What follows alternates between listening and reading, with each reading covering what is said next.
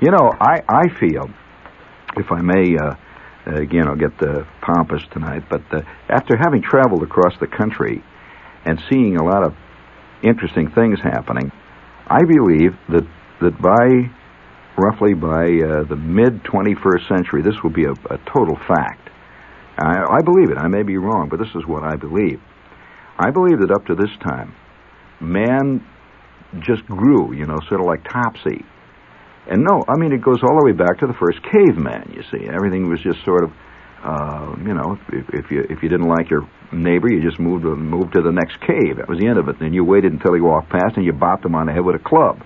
That took care of the situation. Then you took over that cave, his cave too, see, and you put your brother-in-law in that cave. And then, of course, the guy in the cave next to him started to argue with him, and the next thing you know, they bopped each other on the top of the head with clubs, and you know, it just went on and on like that until finally, you know, we went through the Crusades, we went through the uh, War of the Roses and the Battle of Bull Run, until eventually here we are now in uh, you know this day and age. However, that only works, you see, when there aren't too many people. But you know, man has been expanding almost like the cockroach, logarithmically. You know, if you have you ever taken a uh, if you've ever had any co- experience with cockroaches, you know the parallel between man and cockroaches is very, very good. I'm not being funny when I say that. It may be a funny idea, but it's quite good because the cockroach, you see, ha- shares a lot of things with man. Among them, he's one of the most adaptable creatures in all of nature. Now, what is an adaptable creature? Well, an adaptable creature is one that can live in extremes of temperature to begin with. Uh, he can live. Uh, he can live in a cabin in uh, the Yukon and do very well. And you'll also find him living on the equator, man. He's doing good. Uh, he also can adapt to food. He, he'll live on a, on a lot of different things. Now, you know, a lot of animals can only live on a certain kind of food. Period. When that food goes, that's the ball game. Uh, for example, there are certain Australian animals, certain marsupials yeah, the wombat is an example, that can live only on one specific leaf. I believe it's the eucalyptus, correct? And when the eucalyptus tree goes, that's the end of the wombat. There ain't no more. Well, now, man is not like that. You know what man would do? If man was a wombat, see, he's hanging on this eucalyptus tree, and all of a sudden the eucalyptus tree splits. You know, forget it. gives up the koala bear, yeah. And the minute the koala bear gives up, you know, the man, if he, the man is a koala bear, so he's hanging onto this tree, this is an adaptable creature. Here's what he would do. The eucalyptus dies. Well, now, a koala bear, the only thing he can do is climb down and go hunting for another eucalyptus tree. Well, you know what man would do? He would say, ho ho, so that's the way it is with eucalyptus, huh? Okay. He climbs down and he starts to eat a geranium. Well, okay, the geranium then, now he's eating all the geraniums up, and uh, now it looks like hard times are coming. See, he's down to his last geranium, and so one of the guys says, hey, listen, have you ever tried the cactus? Cactus. No, there's a lot of cactus running. No kidding. He said, yeah, they're groovy. What you do is you put mustard on them, you know, and a little cactus there, put a little mustard on them, and a little ketchup, and man, it's a, it's a, it, in fact, it cuts geranium. The next thing you know, you got cactus parties going. And so it goes until finally they're eating sand, they're eating everything. Yeah, that's true. Man does this, you see. And uh, we, our chemicals now can produce food out of uh, practically coal, you see. But we're the only one of the very few animals that can do that. Now, the cockroach is very much like that. Do you know that the cockroach no, seriously. I'm, maybe you, maybe you're not. I haven't. I've studied this creature because people keep sending me clippings of about cockroaches. I have the only clipping. I have the only cockroach clipping service in America.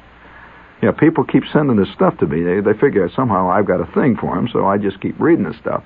And among other things, I've dis- I've discovered through my cockroach uh, studies that the cockroach can eat such diverse things as if you're listen to this they will eat glue on books, and in fact, they dig it. When the glue runs out, they like cigar butts. Do you know that? The cockroach will eat cigarette ashes. Try that one on for size. Uh, the the cockroach will and survive. I'm talking about not just for you know a quick snack before he hits the sack. I'm talking about you know, he'll sit down for a real big Thanksgiving scoff. You know, he found a big cigar butt and he'll just knock it down. You know, and everybody will cheer. Well, then when the cigar butts run out, what'll he live on? Well, he can live on uh, old pieces of leather, leaves. He, he'll eat leaves. He'll eat uh, pieces of wood, branches. They like lots of types of wood. And one of the things that he particularly enjoys is uh, coffee grounds. You find coffee grounds almost every place. You'll find him eating everything from sugar to, uh, well, practically inedibles, which is true of man. Well, that makes him very, very adaptable, right? He can go any place. Now, he's also highly fertile. Now, that's true of man. Last night we saluted a guy who was the father of 202 people. That's a pretty fertile animal. You know, that's not true of the elephants. Are you aware that how many elephants that, that the average elephant will produce in you know its lifetime? The elephant barely stays up with population, you know, just gradual decimation. So man produces on a logarithmic basis, which means if you have two people, you wind up with four kids. They then have four kids, and by the end of a couple of hundred years, man, you got well, you you got uh, what do you got? You got New York. I mean, that's what you got. Well, uh, now that's what happens with cockroaches.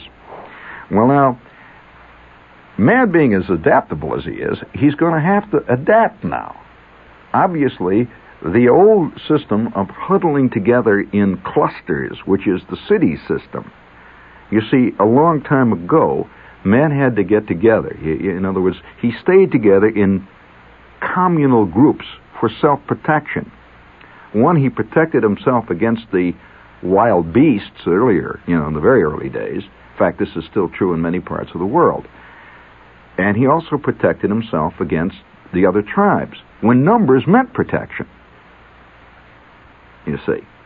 Now, uh, and, and in addition, he found that he could do things easier together in cooperation, where, you know, one guy would go out and get the firewood, and another guy would go out and kill the saber-toothed tigers, and the fourth guy would make the sandals, and so they would all, you know, if you, if you kill the tiger today, I'll give you a pair of sandals.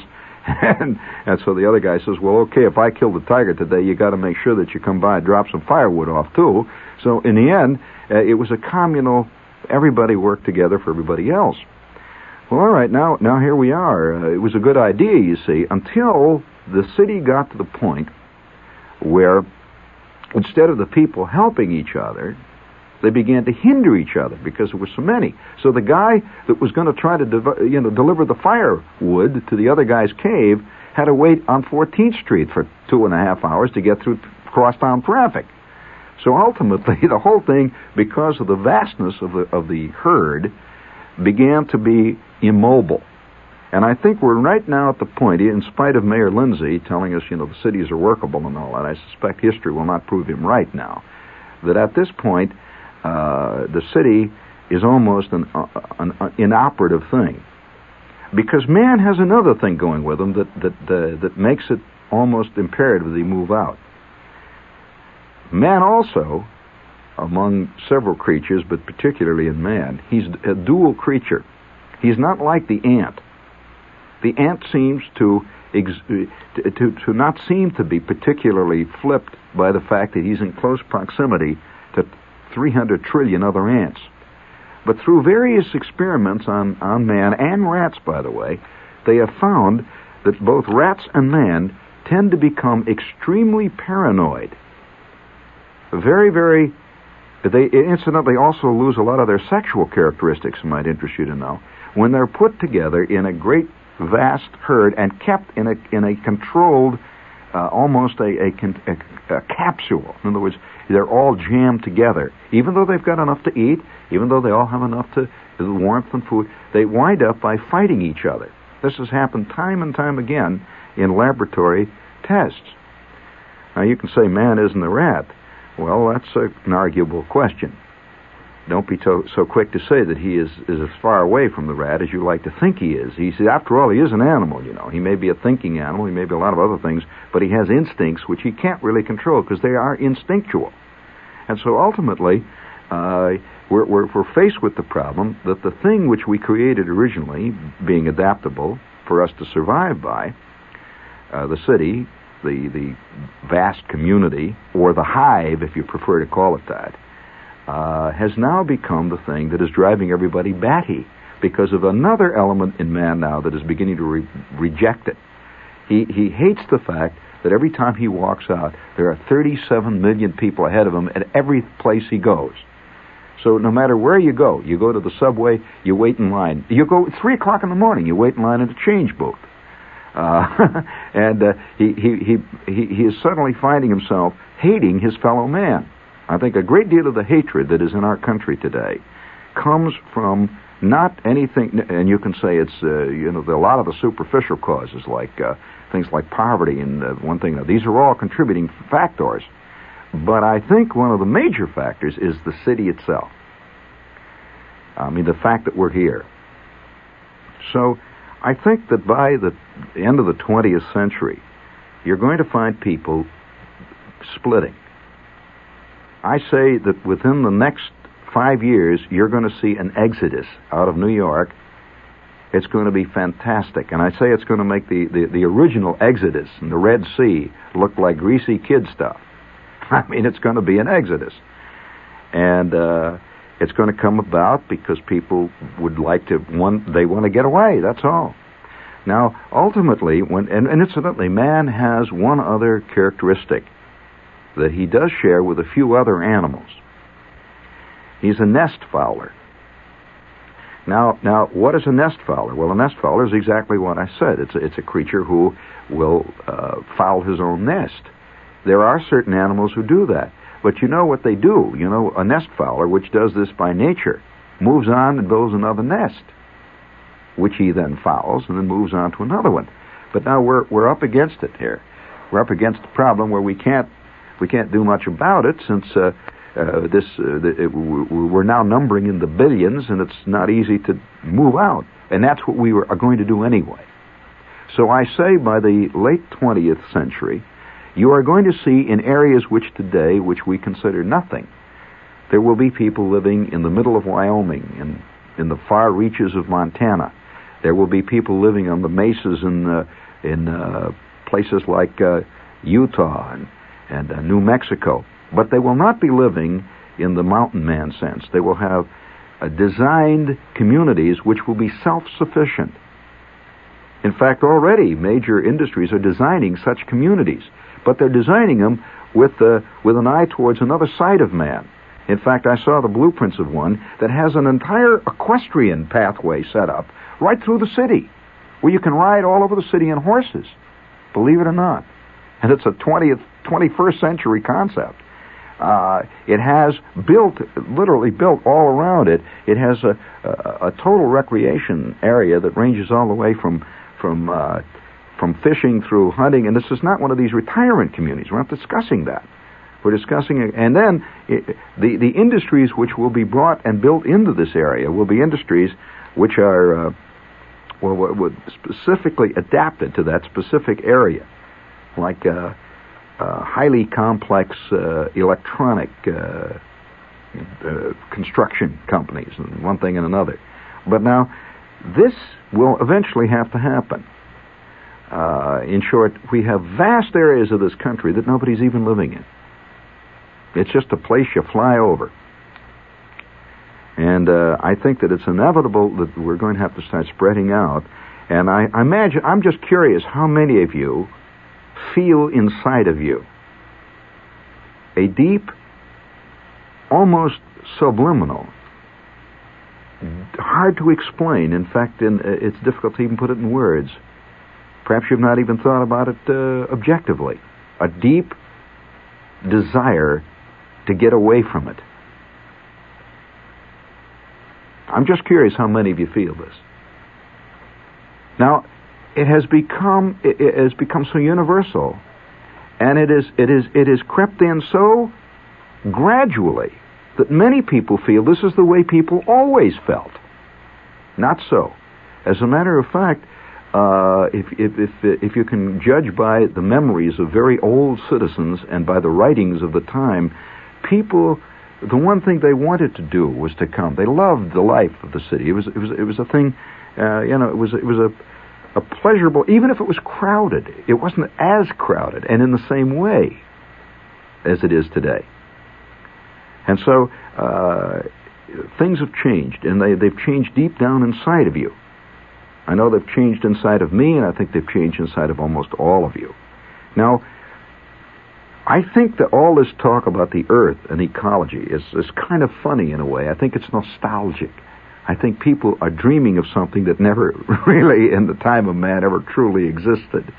And uh, I suspect that I suspect that uh, that uh, it will finally take form. Now you find uh, all over the country, people see people when they're when they're when they're at a certain stage in their lives are really trapped by the fact that they are at a productive part of their life.